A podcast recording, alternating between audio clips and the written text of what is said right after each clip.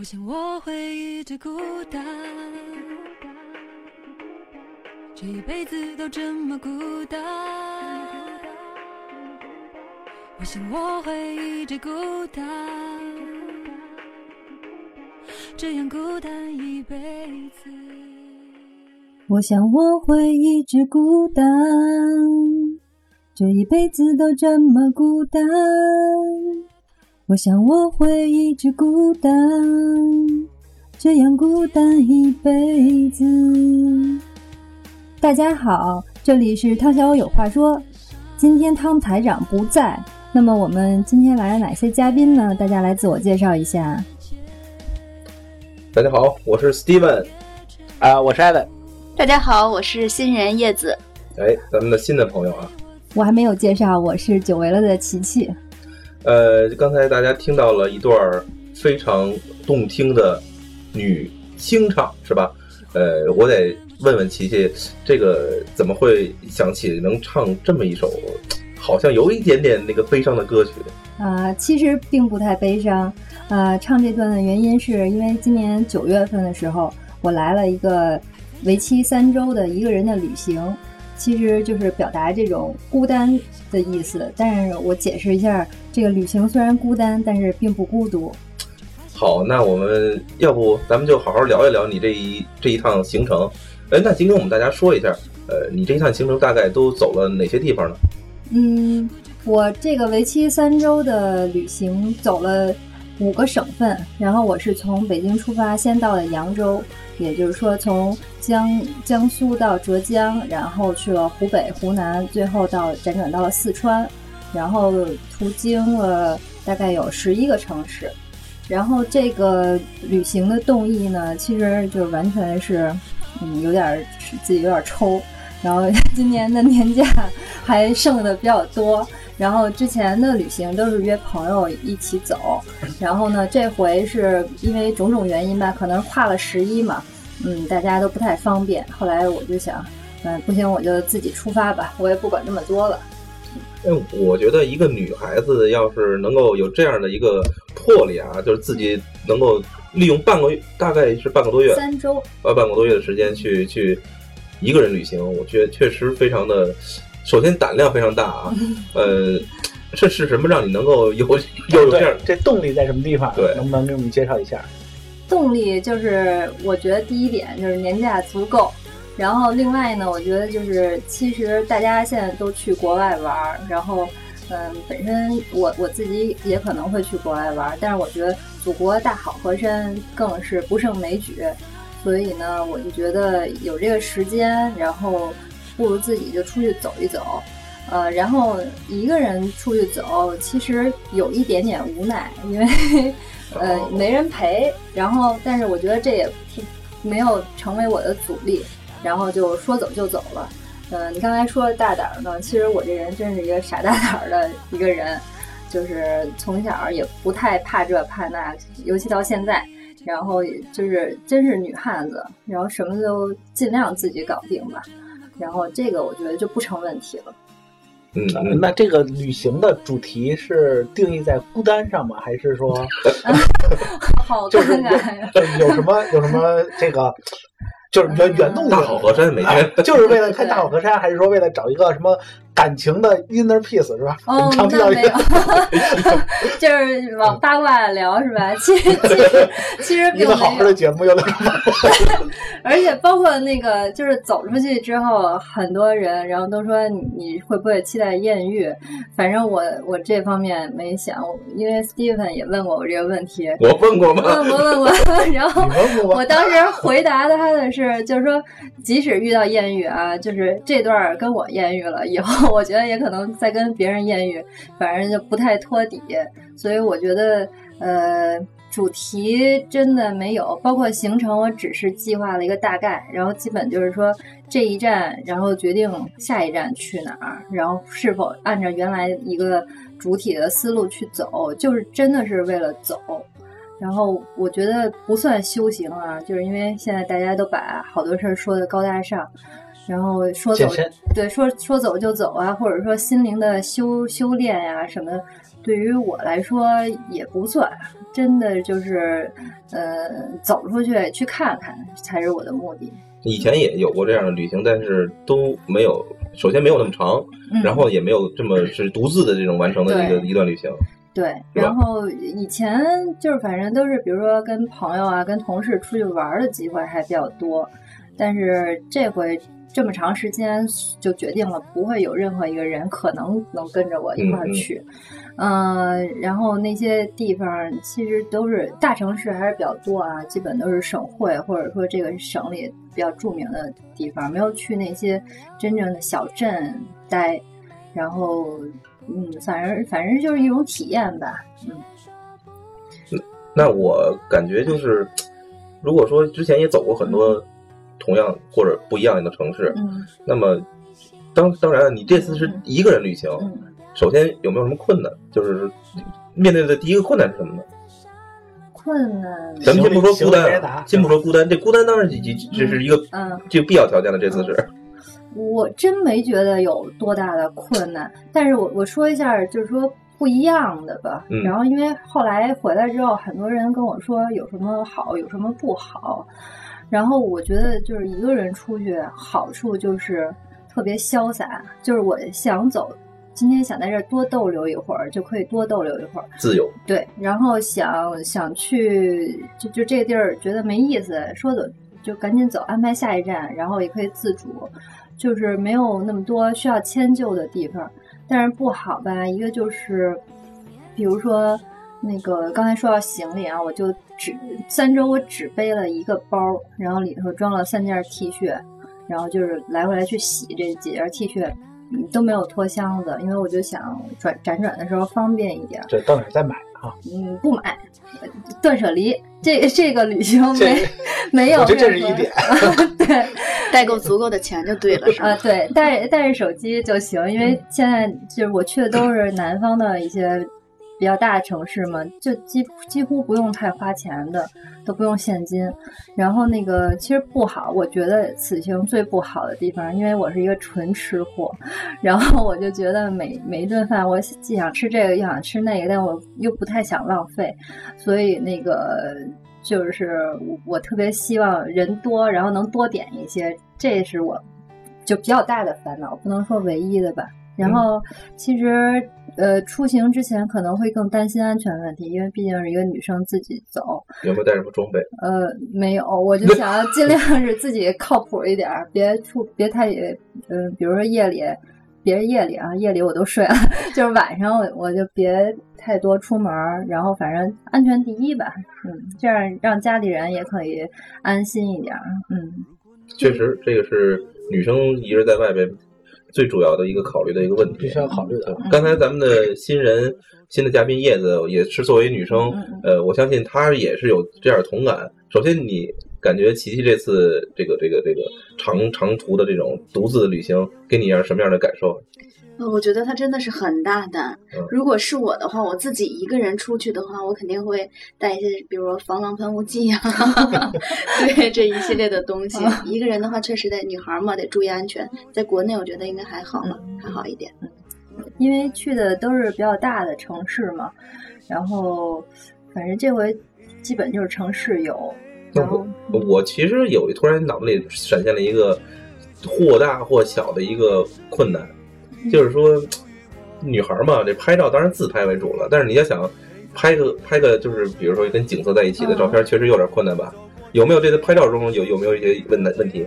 就就后来就不考虑这些问题了我连自拍可能因为我我前一天整理照片，然后这回三周大概拍了两千张照片，但是我估计啊，自拍的我应该不会超过五十张，然后也没有就是请人家帮我拍照片，因为其实我觉得我平常跟咱们熟人我还是挺贫的，但是到外边我就是一个人，对对，就是基本基本是变了一个人，然后我不会说主动跟人搭过这种，然后别人别人因为我这个面相，好多人问我路，无论在哪个城市都有人问我路，那我不会我。就不认识，我也不会跟着别人说太多话，包括那个吃饭呀，然后在景点就很少跟那个就不认识人。是，我能感觉出来。因为什么呢？因为从九月中旬开始，一到十月份，嗯、就是我们的朋友圈就是刷屏、啊，对，每天上班的时候都都能都能知道你的行踪，对，哎、嗯，那那等于说这一段时间基本上都是以一个比较安静的这个状态，心灵上是吧？无论是心灵也还也，其实你话都少了嘛。对，所以回来就是特别憋的嘛。就后后来回来之后，好多人跟我说你怎么了？然后我说这好好几个礼拜没正经说北京话，然后赶紧跟大家这个聊一聊天，然后释放一下。嗯、咱们一开始就聊了很多这个旅行的一些可能是问题，或者说前期准备的一些困难和所谓的不同吧。嗯、但是可能大家没有太太。清楚到底都走过哪些地方、啊、那不如咱们按照你的一个时间顺序、嗯、咱们大概的去把每一个城市的那个、嗯、咱们的一个线路给大家介绍一下、嗯、也可以有这样的想法的女生是吧，也可以给大家给他们一些参考参考的建议啊、嗯嗯、好呀、啊、嗯、呃、我是大概就是提前一个多月萌发了这个想法，然后因为届十一的话，这样我的时间就可以拉长到三周，然后我就大概做一个规划，嗯，然后我就是呃、嗯，基本除了最后一程从是飞回来的，前面都是坐火车。第一站我是先从北京躺着坐卧铺到了扬州。嗯嗯，扬州这个城市，因为我不知道大家就有没有去过，反正真的是几乎是我此行下来最喜欢的城市，因为这个城市吧，它足够好，但是也足够小。我不喜欢大城市，因为待会儿后期介绍别的城市，可能大家就知道那些城市的体量。扬州就是我觉得它的景点，就是扬州，就是就是扬州炒饭，扬州扬州扬州西饺，炒饭真没吃，脚也没洗。说早这个这这个扬州是吧？呃，扬州我待了两天，然后正好它有一个联票，然后那个联票是二百二十块钱，有五个景点，基本这两天就填充满了。然后扬州那个，因为呃最有名的饭馆是狮子楼和石围天，就基本去了这两个饭馆，然后把它最精华的美食也吃到了。然后我就觉得时间安排的既紧紧凑又精致，然后嗯给我感觉很好，因为你就不用想太多，舍弃这儿舍弃那儿，然后纠结啊，因为我是有一点选择综合症的。然后我觉得嗯。这个扬州就是首先很美，因为那个其实南方那些城市都有些类似，然后都是以园林可能为主，然后它的那个园林吧，就觉得嗯去了两个，然后觉得还不错。然后吃没吃羊肉炒饭，因为我更想吃那个更更好的。有什么好的，我给给大家推荐一下。呃，就是吃了醉虾，但是我不知道大家能不能接受，因为它完全是生的虾，但是很鲜，因为只有最鲜的虾才可以生着吃。哎，那个那个地方是就产虾是吧？就是南方，我觉得河虾是河虾，河虾都都有啊。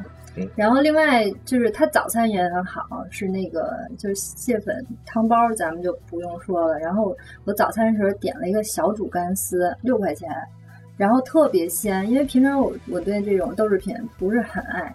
然后那个小煮干丝好嫩，然后就干丝是吧？就是像豆腐丝、豆腐豆腐哦丝那种。哎，那边叫早茶是吧？广东叫早茶，叫早茶吧。它反正南方还是叫，就是像华中地区还是叫早点，应该是早点。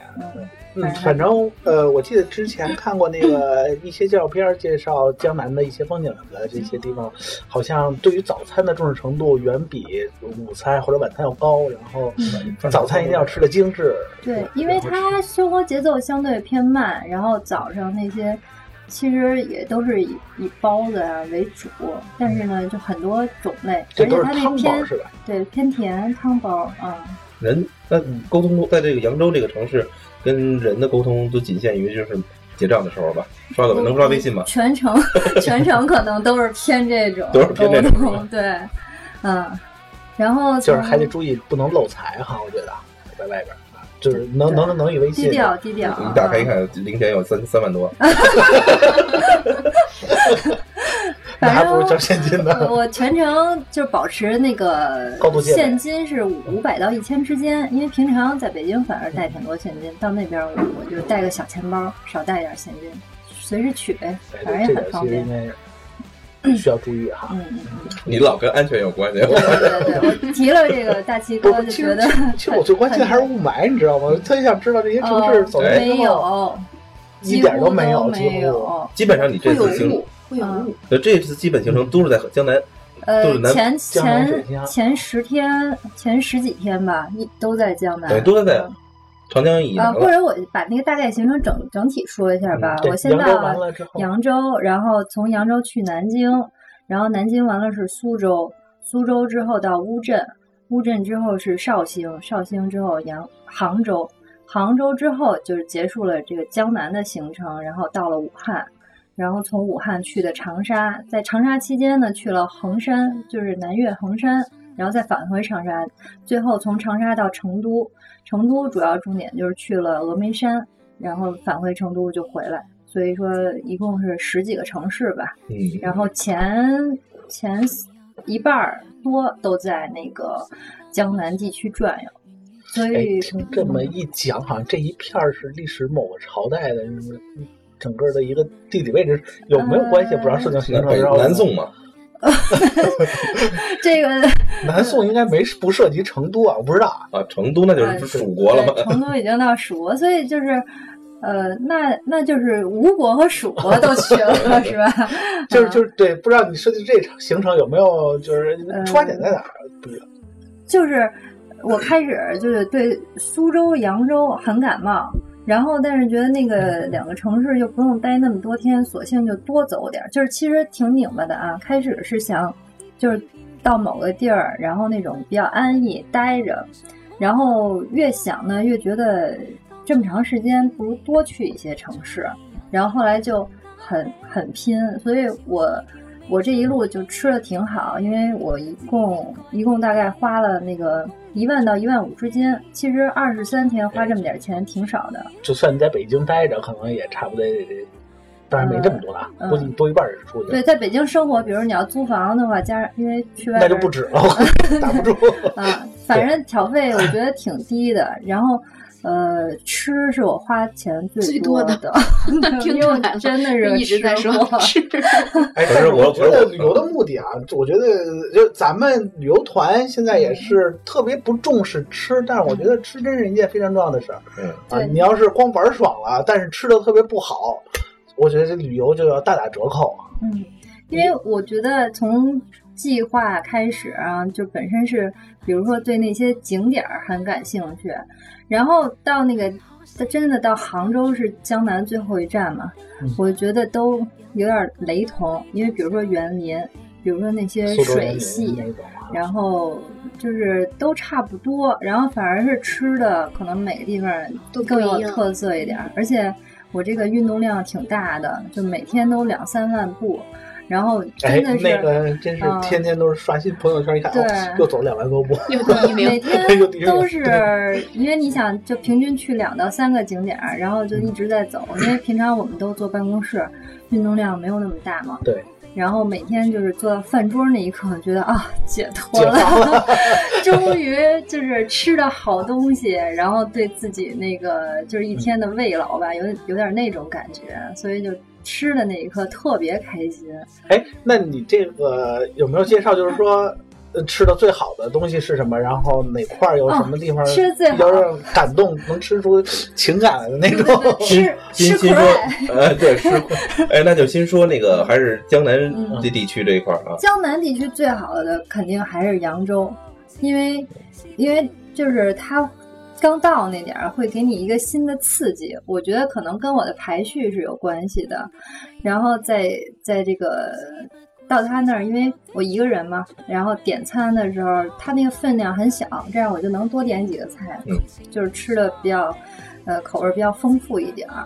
然后就是那个醉虾，因为我特别心心念念，北京真的没有，因为北京的食材不足以做能做这道菜，对。对，然后我那个那天是在十月天吃的，我一个人在那儿哐哐哐吃了一个醉虾，然后要了一个大煮拌丝，因为那也是扬州名菜，然后还吃了一个叫什么雪媚娘，就是是一个糯米的，啊、然后中间包着那个呃奶油的吧，也很好吃。然后那那餐吃的特别满足，然后当我吃最后两三个虾的时候，我后边那桌走了，嗯、就是一听那个说话也是北京人，我觉得可能是商务，就是开会去。嗯、然后那人看我咣咣咣在那吃醉虾，他说：“哎呀，这醉虾那么大，早知道我们也点一份了。”然后我心里特别高兴，我说：“谁让你不点的？”其实要了好多还是怎么样？没有，量大，量就是很大。因为那个虾醉虾通常都用小河虾来做，就是剥虾很费劲，然后吃到嘴里没有那么丰富的层次。但是那天那个醉虾就它挺大只的。没有海白虾那么大啊，但是也有三分之二个海白虾那么大吧。哦、然后吃到嘴里就一口吞，那种满足感特爽。嗯，嗯你你你你这个广告做到位了，到位是吧？呃，进进入到我内心内心世界了。就是什么是海白虾？海白虾是多大？多大？就就就普通的一种啊。那那就是醉虾的话，可能就是相当于咱们小一点点。哦，明白了，嗯、差不多。呃，那个观众可能不太明白，大家查一下。啊，对，大家去吃一下，强烈推荐。就如果你能接受生的这种食材的话，北京直接、嗯、直接去到扬州是吧？北京直接去扬州，九点开车，早上七点到，然后刚刚好吃早餐。哦、然后大家如果对扬州有兴趣，真的可以周末去，就是两天在那儿玩，然后坐着躺着去，躺着回来，一点都不耽误上班。现现在挺好，嗯，真我我我我做过卧铺啊，这卧铺这这是四个人六个人的这是，嗯，是四个呃，就是软卧是四个人，硬卧是六个人。然后那天我记得，因为我睡眠超级好，就是沾枕头就着，各种咣当咣当，对我一点影响也没有。然后反倒成了催眠曲。反正开始还希望就是比如这个包厢里有个女生，这样就是安全一点嘛。后来一看仨大老爷们儿，然后也没想那么多，就困了就该睡就睡。然后我依稀觉得，只是觉得啊，那天晚上我们那个车厢都没有关灯，然后也没有关门，我觉得就是不知道是人家是绅士啊还是怎么着，因为比如说关门。怕我心理上觉得不安全啊什么之类的，是就是纯粹觉得热。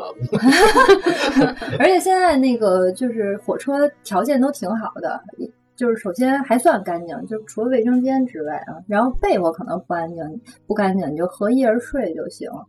然后但是那个整个环境包括也有空调，舒适度还可以。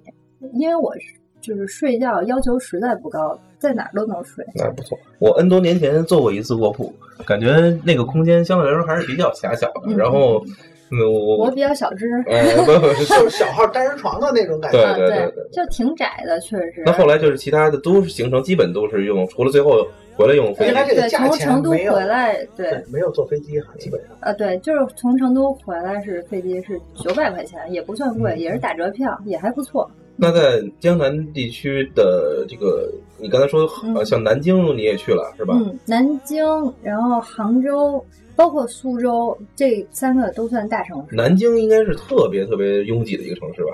南京真的很大，反正很大是吗？我我觉得就让我感受很大，因为比如说在我第一站在扬州的时候，都是坐公共汽车，然后从这个景点到那个景点，南京就开始有地铁了。有地铁就意味着这个城市的那个交通状况已经升级了，嗯、这我认为啊。然后就是你从一个景点到另一个景点就挺远，因为坐地铁可能都还要一个小时，那就还挺远的。对，嗯，而且南京对于我来说就好像是一个爱国主义教育基地，去了中山陵、总统府，然后抗日纪念馆，基本是主要就是这几个，还去了南京博物院。然后我我就是从南京博物院开始，我觉得博物馆真好玩儿，然后就像在跟历史对话，因为你看那些比如说一些呃文物也好，字画也好，可能并不那么看得懂，但是就是感受到了历史。嗯，真不容易，我觉得可能也古都六朝古都，我倒是我倒是深深的感觉到，可能也就只有自己的旅行才能。才能这么安静的才能对对品味这个品味这个历史的过这个过过往。对，如果说可能一堆人，甚甚至于可能就那么几个人，也不一定能够把把这些东西看得非常的仔细吧，我觉得是吧？因为比如说这个过程，无论是这种博物馆也好，还是景点也好，它现在很多都有那个电子的导游机，然后我一般都会租一个那个，就是它现在都是感应的嘛，走到哪儿它就给你讲现在你看到的这个东西也好，或者这个景景色也好，然后是有一个什么样的含义。因为要是比如说几个人出去玩，然后我们肯定一直在互相聊天，然后你你可能也没有感受到这么深的历史积淀，但是很多故事都是编出来的啊，但是至少听完那个你会让你这个行程更有一些记忆。嗯嗯，我觉得如果说在在这个先做做一个小小的总结，如果说一个人旅行有什么好的话，我觉得真的就是你真的能深深切切的感受到你走过的这些路是什么样子的，对、嗯、然后呢你能知道你所去过的地方都是什么都是什么样子，或者你感受的东西可能更丰富吧，我觉得是吧，对，就是它形成一个鲜明的记忆啊，不管你是玩到然后看到的还是说吃到的听到的。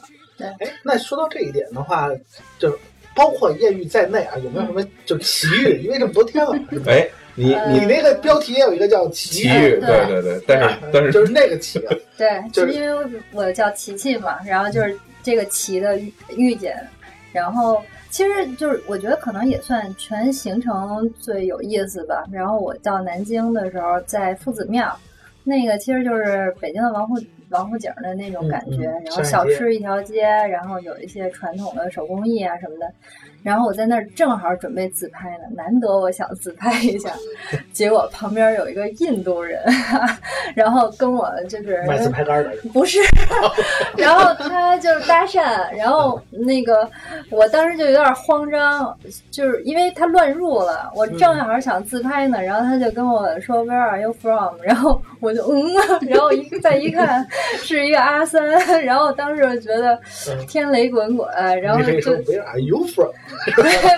对，我也问了同样的问题，然后然后来他又跟我搭过，然后就说问我下一站去哪儿，我心想妈呀什么意思，就警惕性超高，然后我就赶紧跟他说那个我要回北京了，其实完全不是那样的行程嘛，然后然后反正一下就觉得很慌张，就是觉得很突兀，就是在我一个自自我欣赏的空间里闯入一个人，结果没拍成。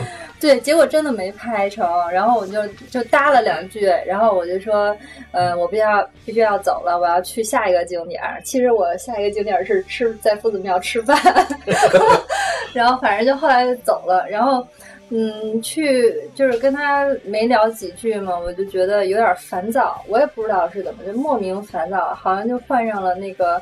交流恐惧症似的，因为他英语说的不标准。不不不，我英语说的更不标准。不，是不是也是因为你到到到夫子庙这一站，其实你都已经有几天的一个独自旅行的一个这个这个。对，有点累了也。是吧？嗯、其实已经已经习惯了这个一个人的感觉了，嗯、突然你闯入这么一个。而且还是异国他乡，不是，而且还不按套路出牌，一般都得先问 How are you？ 拜三句啊，你为什么不按套路出牌？这时代是不是？把这个韩梅梅叫出来了是吧？是。那然后别的呢？别的地方还有没有生这？还是说先说江南地区吧？啊，江南其实没有太多那个，就是。记忆深刻？难道我真的？我其实我反而更喜欢这个过程吧。我就觉得一个人的时候，然后因为为什么刷屏哈，就是因为大家就想拉仇恨，不是，就是至少能有那么几十几个或者多少人给我回，然后我就能跟大家品一品。而且呢，同就我也相当于把这个记录在我的生活里了，就是以至于我现在，比如说。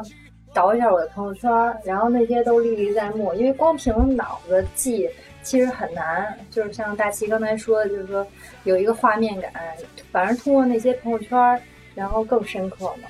嗯，对，我们深深的祝福微信公司不要倒，要不我们的记录我我觉得这就是非常累嘛。你我不知道，反正我要是说一边玩，然后一边欣赏风景，然后一边去拍照，然后还要发微信什么的话，我感觉就是一心二用，然后感觉特别累。所以我一般是习惯于把一个精力全部放在一个目的上，然后今天就是为了拍照，或者我今天就是为了看风景。这就是捎带手了吧？对，我觉得就是捎带手。嗯，那个跟这种比较专业的人才去沟通，我我主要家里蹲的时间太长了。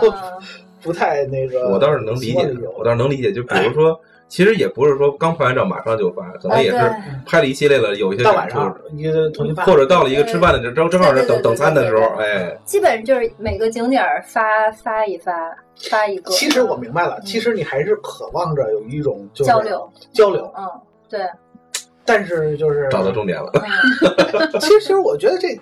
这个心理其实，呃，我因为我我要是自己出去玩的时候，我其实也会有，就是玩玩感觉自己玩的不过瘾，但当然你可以就是沉浸嘛，因为现在比较流行词，你可以沉浸在这个旅游景点，对吧？但是有时候你还是想，这就是 online game 还有你自己的那个 T V game 的区别啊。不是这个，我觉得是因为是是呃，一是因人而异，我觉得还是跟性不是跟跟性有跟性有关系。毕竟你出去，你的你的危你你的安全值非常高，你知道吧？是这样啊，对，发朋友圈也是让让大家知道我活着呢。哎，对对对，嗯。这真的有、啊，今天没发朋友圈，第二天老妈电话打来了，在哪儿呢？干嘛还等一等一天啊？我这老妈也不会十分钟来一个电话，对，还没发朋友圈，还没发朋友圈，好吧？那我觉得给能不能给这个，就只是比如说苏州、杭州、南方，我风土人情做一个简单的总结呢？就是，嗯，我觉得就是江浙一带吧，然后就是。欣赏那种小是有点小家碧玉的感觉，因为整个人是不是都那种小家碧玉型、呃？因为本人也比较小家碧玉，然后那个就是比如说它的园林，然后就是那些景致都透着一些精巧，它都是非常精细的。包括您看江浙一带，它的制造业啊，都是以这种精精美著称。就是它会让你觉得整个人比较精致，然后包括菜品也是很精致，然后就是其实如果有时间可以慢慢的去感受，然后包括那个比如说江浙地区，如果你能在茶馆坐着听一曲评弹，就是那个时间就可以好像似乎慢了一些，嗯、呃，我觉得就是这个是江浙给我的一个比较直观的感受吧，嗯，呃。那最后呢，就有没有一些就是负面的东西？呃，当然不一定非得要批评，就是就是可能跟你自己或者不太不太相融合的，就作为一个北方人。对，我觉得这个倒不是说那些那个片区都负面啊，就是因为我有一天参加了一个一日游，就是因为它几个景点都囊括了，而且对它这样有大巴带着你去嘛，是在苏州的时候，然后那个导游就开始说苏州的。就是一个消费理念跟杭州不太一样，因为杭州大家知道就是比如说房价很高，然后消费也很高，然后那个呃就是说大家可能更追求这种物质上的东西。苏州呢，他们买东西买什么贵，比如睡衣，比如说那个那些蚕丝的那个被子，因为那是就是说给自己的，但是反而买车买房这些都不太注重。然后那个导游说他有一次去国外带团，然后遭到鄙视了，然后就是因为他身上没有一件名牌。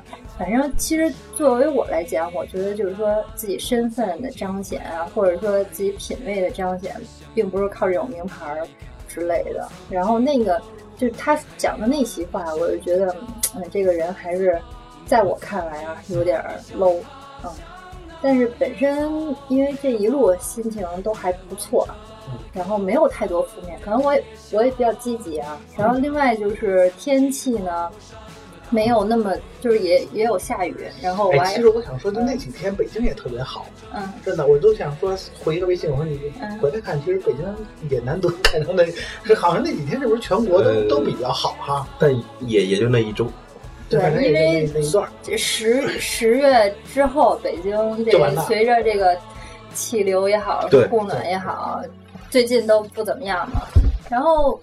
然后我觉得就是之前一路都预报下雨，我我就自己，呃，就是笑称自己是太阳女神经，一路都没下雨。然后就是就是只有一天下了，然后唯一这天下雨还摔一屁墩儿，就是特别、哦啊、那个在那个竹林是吧？那个、在拙政园，苏州的拙政园，对。哎，对我我就是什么？你说你这自拍啊，有一些都是一些、嗯、啊比较。完全不能靠自拍杆拍下来的照片，那个是怎么拍的？完全都是靠自拍杆拍下来的，完全都是是吗？那可以遥控，不是？没有有有有全身照，有双手是啊、完全没拿着东西的，有吗？有背景，还有、那个、看来还是有还是有故事啊，就还是有故事。我我真的没有找找谁给我拍，嗯、但是可能我有时候会。就呃，也不叫凹造型啊，就找个角度，就比如说自己不看镜头，因为那种网红脸的照片，最后我就不太拍了。然后，因为手机那个美颜，我也我也不会，就是不不是不太会用。那我也太笨了，女生都是会用这些美颜相机的。就是反正可能开始就不太修图了，然后如果需要修，就后期再用美图秀修一下呗。反正我很少发自拍，我觉得，嗯嗯，觉得没什么意思，都是那么几个角度就算了。对，但是其实我是我是想说，就是呃自己玩嘛，毕竟还是安全第一，嗯、不能为了拍照说把手机给偷到别的地方，嗯、一定要随身携带。对，到时候偷走了怎么办？又是个又是个安全第一，时时刻刻是安全第一。那我想问一下，就是你这行程那么远，但是怎么安排？就是说到一个地方，然后看完景点，然后吃完饭，马上到火车站，再到下一个地方，还是？嗯，没有，基本上是，嗯、呃，就是比如我常用的软件就是马蜂窝，就就是不是有广告之前是用马蜂窝和那个去哪儿，啊、就是基本订、嗯、订火车票，然后就是一二三零六，是吧？嗯、然后订酒店就是去哪儿，然后就是用这几个软件，比如说我现在在扬州呢，然后我就会。抽空安排一下这个南京下一站，我要我要去哪儿去哪儿？但是可能计划赶不上变化，因为随着后来体力的消耗，就不、嗯、不, 不可能像前头安排的那么满，嗯，因为太累了。后来每天顶多也就两个景点这样。那一个城市呢，就相当于待几天？一个城市两三天吧，天基本都是两三天。嗯，那就是说一般就是把移动的时间放在白天，是吧？对。第二天休息完了，然后第三天要走了，先去车站，然后到下一个景点，然后再下一个景点。对，然后基本就是，比如明天要走了，然后今天再订火车票，因为火车票那个南方很发达，然后基本城市之间都不会太太压力太大，都很多。嗯、那就是说退房什么的也都是说要到下一个景点离得远就退了，然后再找下一个景点，嗯、然后再去找房子。呃，不，基本就在一个城市就不换了嘛，因为我很、嗯、也不是很讨厌，就是反正觉得。收拾行李很费劲，因为我就一个包，然后那个零七八岁不没有那对，只有一个背包，嗯，然后就有有一张图，就是表明我带了哪些东西，其实还挺精简的。开始还想带个水杯、保温杯嘛，后来决定放弃啊，嗯、太占地儿，主要是，反正尽量尽量的精简。我觉得听了关于南方的这个故事啊，我觉得，呃，给人感觉还是以吃为主，整个行程可能整个都是都是这样，然后景色为主。但到了，比如说咱一下跨到了，嗯、呃，武汉，下一站就武汉了。嗯、那武汉跟跟江南地区，我觉得差别应该很大，从从气候上应该就不一样了吧？对，首先是一个工业城市嘛，武汉。对，武汉很大，就是比之前还觉得更很大。因为那个从杭州查那个去武汉的火车，然后一般比如你要杭州到杭州啊，就是杭州东站、杭州西站、杭州南站、杭州北站，到武汉一下跳出来四个站，分别叫武汉、武昌、汉口什么什么，然后我就傻眼了，因为我这个地理确实不太好，然后我以为是几个城市，就是蒙圈了，然后我想妈呀，我要坐车坐到汉口，我再去武汉，岂不是挺老远？其实它只是说长江把它分了几个区。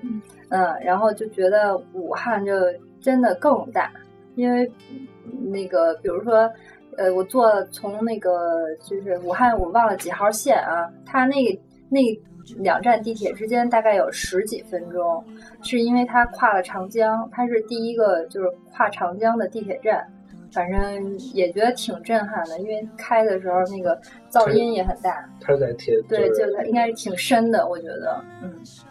然后武汉呢，就是就开始吃吃小吃，对不起，就是其实我觉得他他的饮食体现了这个地儿的文化。武汉有一个小吃的像那个南锣鼓巷一样的地方，对对，户户部巷应该是叫啊。但是其实就是，比如说在北京去庙会，可能那感觉也差不多。然后我就后来就是到慢慢到武汉，可能到长沙之后，我就自己总结啊。可能每个城市都有一个王府井，每个城市都有一个南锣鼓巷，每个城市都有一个北海，每个城市都有一个颐和园，可能它都是呃对类似的，它只不过都叫不同的名字。嗯，然后呃真的就比如说你你去那个小吃街，就它还是羊肉串、烤肠什么的，呃都都类似，只是食材可能不太一样。对，我不需要有一个三鲜豆腐，嗯、很好吃。嗯，对。然后呃到武武汉。就是它会，就是确实很工业化，因为闻着味儿就不太一样了，是吧？啊、嗯，那那会儿应该就是雾雾霾，雾霾雾霾就又出现了。就在江南，呃，就是有雾可能，但不算霾吧，我觉得。然后因为我去黄鹤楼嘛，黄鹤楼、呃岳阳楼、滕王阁号称这种三大古古建筑楼的那种概念。然后就是属于不去很遗憾，去了也遗憾那种。然后，然后登上去之后，然后就可以俯瞰整个长江大桥啊，然后对，很壮观。但是因为有雾霾，你就觉得，呃，只能看一半儿。呃，反正就是觉得有点差强人意。然后到那个黄鹤楼里头去看李白啊、杜甫呀、啊。呃，白居易啊，什么都在提过，然后我就觉得，嗯，他们可能也没事儿老出来玩儿。他们主要是罢完关之后闲的，只能出去玩儿。对，他们专业玩的。呃，对，专业玩，走到哪儿写到哪儿，是吧？跟我差不多嘛。对对对。那你有没有什么留下一些什么墨宝是吗？反正我我觉得，就到每个地方我，我我就是，我觉得我那朋友圈质量还可以啊，相当可以啊。嗯，然后就无论长的短的，然后白话文或者就是有时候诌几句，反正都是真情实感。嗯，然后跟那个他们那会儿走走起来也差不多。反正武汉呢，就觉得，然后另外一个就是去了个叫东湖，然后人家说特别美，其实它只是一个很大的湖，然后还挺老远的，就那天觉得有点坑。这只是在武汉的是吧？对，武汉，然后待了两天吧，就算。然后武汉也去了一个，就是它叫汉阳造艺术区，其实很像七九八。嗯，从南方，从那个江南城市到了像武汉这样城市，感不感觉就是，呃，城市的一个人人的说话的声音会会有些不一样啊？因为你如果都听不懂，就无所谓了。不是我说的，就是因为我觉得是不是一个算难，呃，口音这是一方面啊，嗯嗯、当然都是听不懂。语速呀，语速啊，还有一个就是就是声音的洪亮程度。洪亮程度，其实大家老觉得吴侬软语，但是其实你江浙地方那种吵吵起来，那大妈也很尖利的，对对对，然后也很也很觉得嘈杂。就是莫名的燥起来了，就那跟那边的热情度比呢？大家的这个热情度，呃，无论是跟你也好，跟别人我觉得还是就可能武汉还是更有北方性格一点，对吧？嗯，肯定还是有的，就是一方水土养一方人嘛。嗯，南方人还是感觉，就至少你感觉起来可能就更精明一些，就是江浙一带。嗯，那武汉之后是武汉之后是长沙。长沙才是本行最好吃的地儿。哎，那刚才那刚才扬州怎么扬州怎么回事？扬州是江江浙地区啊，好吃的地儿。因为在呃，我我是比较湖南菜中粉啊，然后那个就是有一期《天天向上》介绍了那个小龙虾大比拼，就马小嘛，然后他是介绍了江苏那边的徐州，然后是武汉，然后是长沙，然后是成都四个。就是当地最好的马小来比拼，后来是武汉胜了啊，但是武汉呢，其实我没有吃到，因为嗯，就搜了很多家，感觉不知道哪个是正宗的。然后到长沙那个是有名的、有名有姓的，然后就去吃了，哎呀，简直真的是惊艳！就是因为我也比较爱吃辣。好好的说一说，就怎么个惊艳法？呃，就是它没有那那么大油，首先是，然后那个就是那炒的。嗯，炒的炒的虾，就是它到那个盘儿里，就感觉没有那种油汪着，然后又特别入味儿。然后本来那个季节，因为我到长沙的时候已经是十月八号左右了吧，按按理说小龙虾可能是九月最肥美，但是我到长沙吃的那顿也很好，然后以至于就是说，后来我不是从长沙去成都嘛，我我因为那天也是。就是卧铺，然后大概是五点上火车，然后第二天上午才到，因为那个行程比较长。然后我去买了一个外卖的小龙虾加香辣蟹，就是在火车上自己吃，我觉得可能挺影响周围人的士气的。然后那个长长沙还有一个叫糖油糖油糖油粑粑，就我不知道怎么念啊，然后那个也挺好吃，其实就糯米的那种。反正现在咽口水了，别忘了饿了。对，然后其实去长沙听出来了，主要最想去湖南台看一个《快乐大本营》或《天天向上》现场是吧？对，然后但是时间时间不好，就是它好像是每每个月就用一天录完整个月的四期节目，啊、相当大。然后然后好像是十几号，但是十几号我肯定是不会在那儿了。对，是说、嗯、呃，就是说想去就能去吗？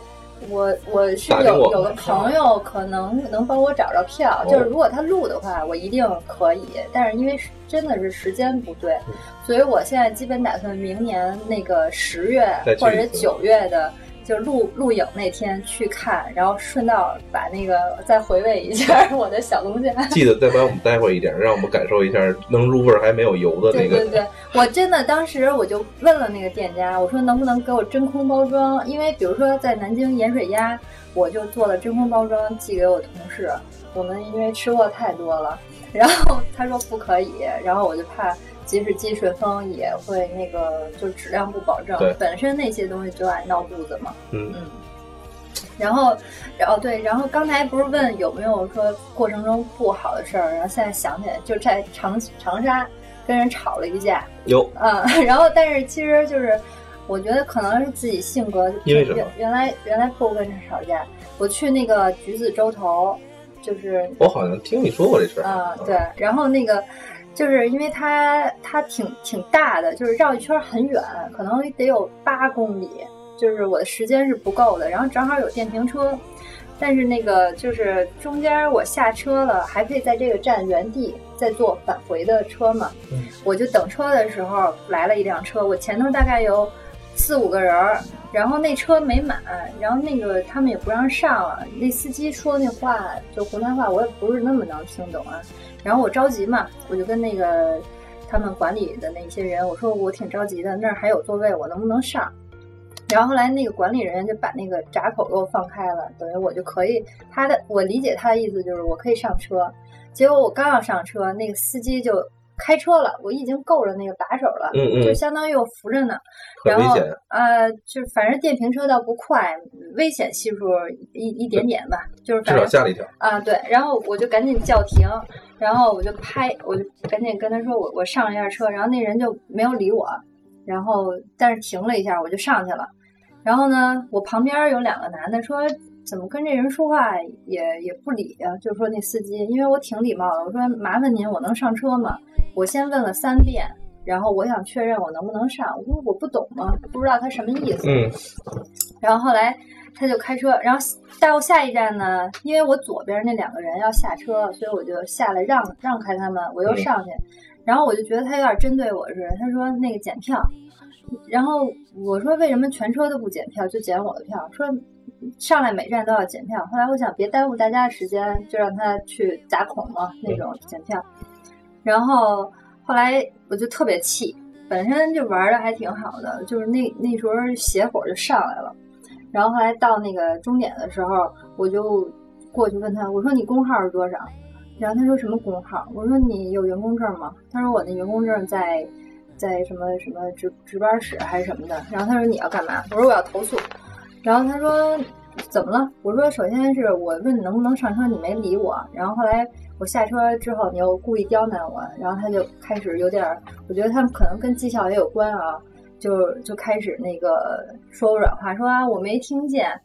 后来我想这架吵得不够好，复盘了一下，因为他连那个那两个人就小声嘀咕他说这人怎么谁也不理他，他都听见了。那我那么大声说麻烦您，我能上车吗？我说了三遍，他没听见。但是后来因为我也着急嘛，我就没没我说我当时说的是，我说我觉得长沙本身。觉得特别好，然后我们从小就看湖南卫视长大的，我们对湖南感情特别深，但是因为你的行为，你就影响了这个城市的印象，你知道吗？然后他说哪有那么严重？我说就我这么严重，至少就像我我收听我们节目人的形象是吧？可能是收听咱们节目里边的朋友有长沙的朋友啊，但是我们不得不说啊，那个人啊对，但但是这个你能感觉到原因是因为什么？为为为什么会他会有这种行为呢？他后来说是那两个人让他就再往前开拉几个人。然后他说那违违反规定，然后就跟那两个人吵了吵、啊啊、然后其实但是跟我们这种你是一个躺着中枪的，对对对对、嗯、我说那你凭什么把火发到我们身上呢、嗯、我们都是游客，你是一服务行业啊，所以我不得不说就是从哪个哪个城市也好可能都会有这样或那样的问题啊、嗯、但是我觉得这个在在北京也一样，瑕不掩瑜啊，对，瑕在北京也一样、嗯、没准你在北京做那个那叫什么那种什么拉着那种车的时候、啊、车对、嗯、可能问题更严重。不过我觉得这个在我定义里边啊，这不叫吵架，在我这儿真叫吵架。对，你你把那个就升龙拳还没出来呢啊，对，感觉升龙拳可能还行，就是你你把我这梗你要说一辈子，呃，你你你就是说，就是我感觉基本上对方还没有有什么反应，基本已经服软了。嗯，对，对因为反正我平常我就可我也是窝里横那种啊，可能跟父母反而。有时候呛呛两句，但是在外边跟同学朋友，反正这么多年，你问谁也会说我是一脾气挺好的人，所以这个来说就算是义正言辞。而且我觉得现在自己老是特就是觉得自己讲道理，然后到哪儿都讲道理，是不是一个岁数大的体现呀？讲道理，我觉得说明是你你已经成熟了。对，上哪儿都讲道理。哎，南南方我还有一点挺在意的，就是南方了。哎，这这电动车是比较盛行吗？就是、啊、说到一城市里，然后找个电动车，我可以到处转。呃，那我电动车就是人家都是自己骑，嗯、但是那种、就是、也有人骑是吧？呃，其实。呃，反而是江浙那边可能租自行车就短、啊，就跟那个现在咱们北京也有那种租自行车的那种比较多，对对对。然后我就觉得说要租自行车，乌镇特别好。乌镇它那个现在就是刷一个二维码，然后等于跟你微信绑定，然后微信你这样付一个预付款，就是省着你。就是押交押金退押金那个，因为比如说你要是晚上去退那个车，万一人家不上班，其实这个是有一个问题的。对啊，然后乌镇那个就是等于你随时退，嗯。乌镇都是走这个最先端化的那个互联网大会，互联网大会，对对对，是吧？嗯，那个政府比较在意这一点啊。就是我觉得你是比较在乎这一点，电动车的那个是吧？车主，电动车。有有租的吗？哎、这个我不知道。嗯，但是骑自行车反正也挺爽的。长沙算是告了一段落。嗯，长沙对长沙，然后就去后来去了一下衡山嘛，就当天来回。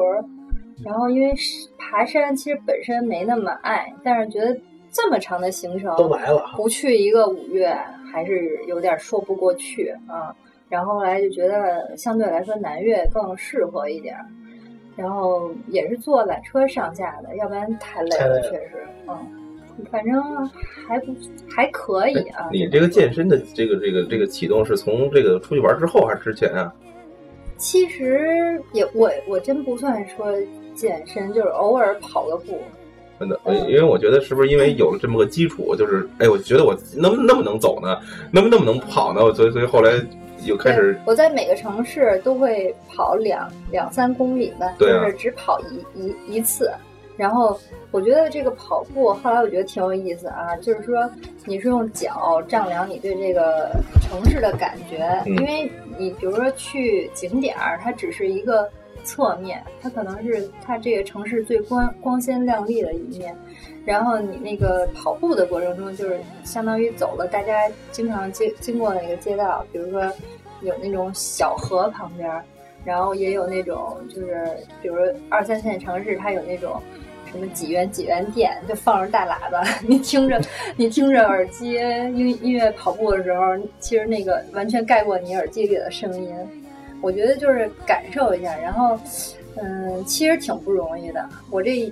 每天走那么多路还坚持跑，还能坚持下来，然后对自己这个体力也算一个考验，虽然说不长啊，两三公里，其实跑个二三二三十分钟从从另另一个侧面也说明其实没少吃，就是为了能够，所以回来真的瘦了。就是这么大消耗才能省啊。你找完要积攒了啊。对对对，反正挺挺舒服的，因为我别的运动很难坚持，反正跑步我觉得相对来说容易一点吧。嗯。那长沙横山之后呢，就是、嗯、最后一站就是成都峨眉，因为我零五年在成都待了四个月。呃，是一五年吧？啊，一五年，一五年 ，sorry。对我，我这个，啊、对对这你应该，这这这这你经历我，我、嗯、我们都知道，那时候是被公司调到那边，嗯、短期的派到那边。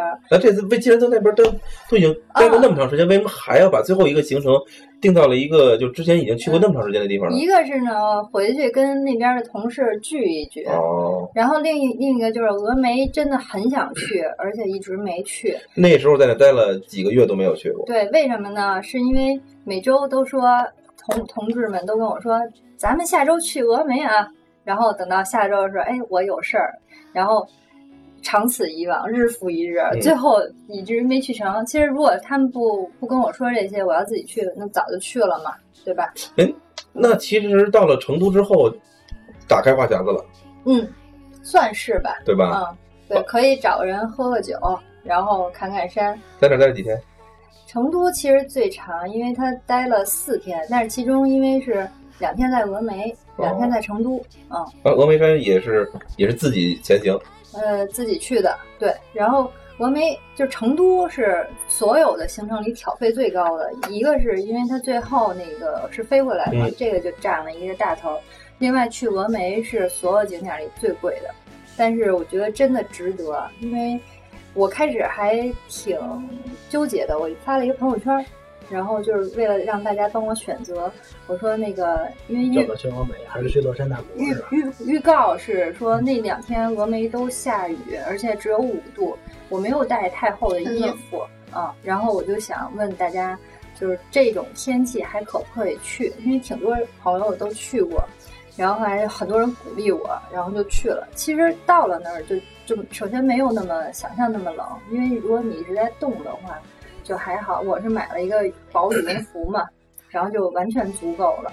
然后那个到峨眉山顶的时候，就是那那一天那两天都只有一小段时间下了那种毛毛雨，但是你会感觉很舒服。然后除此之外，就是一个阴天的状态。但是到顶上的时候，就是都是云海，特别壮观。因为比如说大家如果去过什么呃泰山黄山可能会也有类似的景致啊，但是那个峨眉就就就那什么红帽三七就但是买海吧反正真的挺挺不错的，就是一下就觉得开阔了，而且峨眉上面是那个呃十面佛，然后还有金顶，就是拜了拜呃没有没有拜，就是全程我都没有烧香啊、呃、我我因为并不是一个，也不是不信，我就是尊重吧。但是我就觉得每个庙都拜，那我拜谁不拜谁，不合适，不合适，这都不拜了，索性都都不拜了。反正峨眉真的还不错，嗯。然后大家如果有机会，可以推荐去看一下。然后从峨眉第二天，嗯，下来，然后去了，也捎带手去了乐山，因为很近。然后乐山大佛就是在。坐船去看的啊，对，没有爬，因为坐船的时候你会看那个乐山大佛那个山道特别的陡，那个反正我觉得真是我们呃前先人吧，真的是很有创造力。哎，那个真的是两岸猿声啼不住那种感觉吗？就是因为我没去过，我不知道那个没有缘啊。那是那是在哦，那那那早发白帝城是吧？是那个。我不知道峨眉山不是也是那个猴比较知名嘛、呃？但是峨眉是，其实它只有一个看到猴了吧？生生态区我没去，因为我比较害怕，万一窜到我身上，我可能挺、嗯、挺抓狂的。然后是专门有一个区域，都是那个猴子比较多，然后是也偏野生的吧，算是、嗯、我没去那那地儿，嗯。但是因为一个人，然后。然后，如果人多一点，我觉得还互相照应还行，嗯、因为一个人万一他信不过人，连猴都信不过，猴更可怕，还不如人。猿猿什么猿人星球是吗？那叫什么来着？我想不起来了。呃，那电影是吧？嗯，行，那我觉得成都这个行程到到最后基本上是告一段落了。那在行程结束之前，自己有就等于已经，你想想想想自己之前的十几天都已经过来了。嗯、那当时有没有什么一个马上行程快结束了，但是是不是已经非常迫切想回家了？那个、呃，有点想家了。其实到嗯，也不不是那种想家，就是说想回去歇休息了。就玩累了，玩累了，玩累了，真的太累了。因为比如说，咱们要是正常上班，首先没那么大运动量，然后周末呢，就是还有睡午觉的机会。然后我那个真是天天都在走，然后我就特别怕中间病了。其实，因为一旦病了，所有计划都打乱。但事实证明，我身体真的不错，而且越来越棒。对, 对，然后中间包括有一次不知道吃什么，然后夜里。就是有点闹肚子，而且出冷汗那种，不知道吃什么啊，出冷汗，然后我就觉得是有炎症，然后就担心第二天早上爬不起来了。既然第二天好了，那第二天六点六点半吧，上闹钟就正正常起来，什么事儿没有，又接着走起来了，又去吃，什么都没吃，饿肯定是饿。我我觉得有可能。不是这个真的，这个就普及一下，就是这味药大家千万不要瞎吃啊，尤其是在外边有一个什么肠胃不舒服的时候，嗯、千万不要瞎吃胃药，因为胃胃造成胃不舒服可能有两种，一个是你消化不良，一个是你这个胃液分泌过多。嗯、你如果吃错药的话，会造成你症状更严重。对，你比方你消化不良，你再吃一个什么啊，这个不是不是刺激胃的那种那种药。或者说你本来你就那个已经是胃酸分泌过多了，本来就是饿着，你再吃点助消化的药。嗯、为为为什么大齐老师这么激动？因为作为一个曾经差点胃穿孔的人，哎，就差点胃穿孔的这个患者是吧？他在这方面有相对的，对，有有。当年当年当年在日本的时候是是是差点穿过孔是吧？我记得。哎，是那那我觉得是在成都，既然已经都到最后了，就是。你觉得这一个人的感觉怎么样？嗯，哎，又回到主题了。对，咱们还是时间也快到了嘛，咱们再扣一下为什么这首歌我们还是不太懂。其实就是中间都可以掐了别播，就不带头。其实就是表达一个，就是一个人玩虽然挺自由的，但是可能嗯、呃，还还有就是有人一块玩，也可能更精彩，对吧？其实还是渴望和内心比较，就跟大齐所说的，就是有一种交流吧，是吧？或者我觉得可以理解为就是没什么想什么，因为人都是这样。嗯，你你比如说你们天天陪着家里媳妇儿孩子的，可能就想一个人出去玩。那我一个人玩长了，我就想找个伴儿啊，都是可能就是围城的区别吧。呃，能不能是这么理解？就是。还是个征婚节目，不不不不，一定要摒弃这个理念。我我我我确确实有，就是你在去年这段时间，我是一直看着你的那个朋友圈，朋友圈不是一直看着你朋友圈，也是在那时候我也是很最忙的那段时间，可能没有所有朋友圈都都点过赞啊，但是基本上都看了。然后呢，也经常出差，去年是我出差最最最频繁的一年，尤其在九十月份密度比较大。那时候，但是可能我去，没有去，就是去年，呃，去年二零一，啊不啊，你说今年对，今年，然后呢，就是能感能够感觉出来，就是比较，就是，呃，这这可能确实有一种倾诉欲啊。嗯，就是想写，因为首先觉得自己还能写出来点东西，那就争取记录下来。对。然后包括我现在，因为工作不是特别忙啊，然后。现最近的一个想法就是整理一个游记，就超长的游记。然后一个是大家本身有的同同学同事啊，然后说你到时候整理一个攻略给我们。然后我想整两个两个系列，一个就是真正的游记，另外呢是延展一个小说出来。这有一个想法啊，但还没落地。哎，嗯、我觉得出书这事儿就可以像大齐老师女侠闯江南，是吧？这可能走不了那武侠那路子。嗯嗯，我觉得已经到最后了。然后我觉得回到北京之后，是不是家里人对你多了一分，就这种就是觉得更、嗯、更对更更加就是，尤其父母，作为父母应该感受更深了，从来没有离开你。哎，当然他们可能在成都的时候，嗯，但是可能我这种旅行、哎、他们也没有经历过。我爸妈心也挺大的，但是确实回来就家都这样。对，我爸那天有一天跟我们我们仨有一群嘛，然后后来说一个别的事儿啊。然后最后我爸说了一句咱仨都有病，是以这个这句话结尾的。然后后来回来之后我妈就可可疼我了，然后做了又做了好多好吃的，然后就是说话也很温柔。那那那一周一两周吧，然后我们家家庭关系极极其和谐，已经上升到一个新的高度了，真是远了香近了臭啊！看来就是时不时还得制造一造上面，对对对，小别胜新欢啊！叫什么？就是新婚。哎，你再不管我，我就离家出走了。我现在告诉你们，我有这能力了。反正我觉得，其实对于我来说，倒没有说特别大的目的性，嗯，就是体验一下。那好啊，那我最后一个问题就是，还想一个人的旅行？呃，不，不会这么长了。就是这回走完之后，就觉得强度有点大。可能明年如果还是这种状态，然后有机会的话，想两个人的旅行，不不不，就是就是还是还是首先还是这种状态，那就找一个小一点的城市，然后多待几天，别那么暴走了。嗯，那你那可能我又衍生出一个问题啊，就是有没有想要，比如说踏出国门再，呃，有可能有这个，就是那个得，就是所有的事儿都得机缘合适，我觉得。因为本身我我不太怵啊，虽然英语没有多好，但是我觉得出去玩应该也搞得定。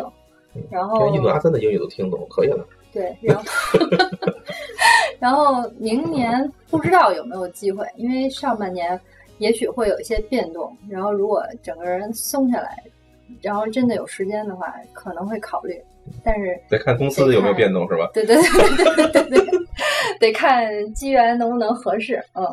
行吧，那我觉得，呃，我觉得这一期节目，我觉得围绕着琪琪在自己的旅行的这个旅途中所发生的这些有意思或者是让人无奈的事情，另外呢，加了一分这种独自的这种孤独的感觉吧。我觉得是一个非常对一个人来讲是有一个非常有意思的经历。可能每一个人一辈子可能。可能你会说我会有一些比如说出去出差的机会，但是真真正正的作为女孩来讲，自己这种旅行确实很难得，而且是在这种自己可能是比较就是这种单身的一种状态下。呃，其实对于我来讲，我也很认同这句话，就是围城的这种转状态，就是觉得哎，如果一个人能在一个段时间，可能就牵挂可能会少那么一点。对，所以我就刚才节目一开始我就说，就是唱了那首孤单的歌，但是孤单并不孤独，我希望自己的状态，我就既然在这个状态里，我就享受它的好，这是我的一个生活态度吧。嗯，很好，我觉得这个最后给所有现在还刚过完双十一的朋友们都、嗯、都一个非常好的一个建议吧，或者是一个分享一个心情吧。呃，那咱们今天就听完琪琪的故事就到这里，好吧？哎，咱们新业这边有没有什么感想，或者说？大家咱们都大家都听完了，总结一下呗啊！对对对，你总结。我我我我我就是还是觉得，就是利用自己呃能够掌握自己时间的机会，然后呢，尽量的去将这一段时间充分利用起来，而且充分感受身边的事物、人、环境。我觉得可能以后真的再想要这样，再想要这样找找这样的一个机会，可能越来越少了啊。所以说，尤其现在年轻人们，就是千万别着急，嗯，不能这么说啊，我就千千万千万别，千千万别着，就是千万别着急去去去做什么决定，别为了什么，对，而是应该去好好体会吧。嗯，好。嗯，我这边，我这边，我就是觉得吧，尤其是女孩子啊，可能跟你们男孩还不一样。我觉得女孩子就应该趁年轻的时候，把自己的视野、世界放大一些，不要仅仅局限于我们出生的某一个地方，或者工作的某一个城市，甚至可能是你大学生活的一个这个呃四年的地方。是女孩子还是要多出去走一走的，哪怕是一个人。有的时候啊，一个人的旅行其实才是最精彩的，因为你可以把自己整个置身到这种陌生的环境当中，你会遇到更真实的自己。还是要鼓励女孩子多走出去吧。对，好，那我这儿什么都没有了。好，感谢大家的收听，谢谢大家，拜拜，再见，再见，拜拜，好，再见。这样孤单一辈子，天空越蔚蓝，越怕抬头看，电影越圆满，越觉得伤。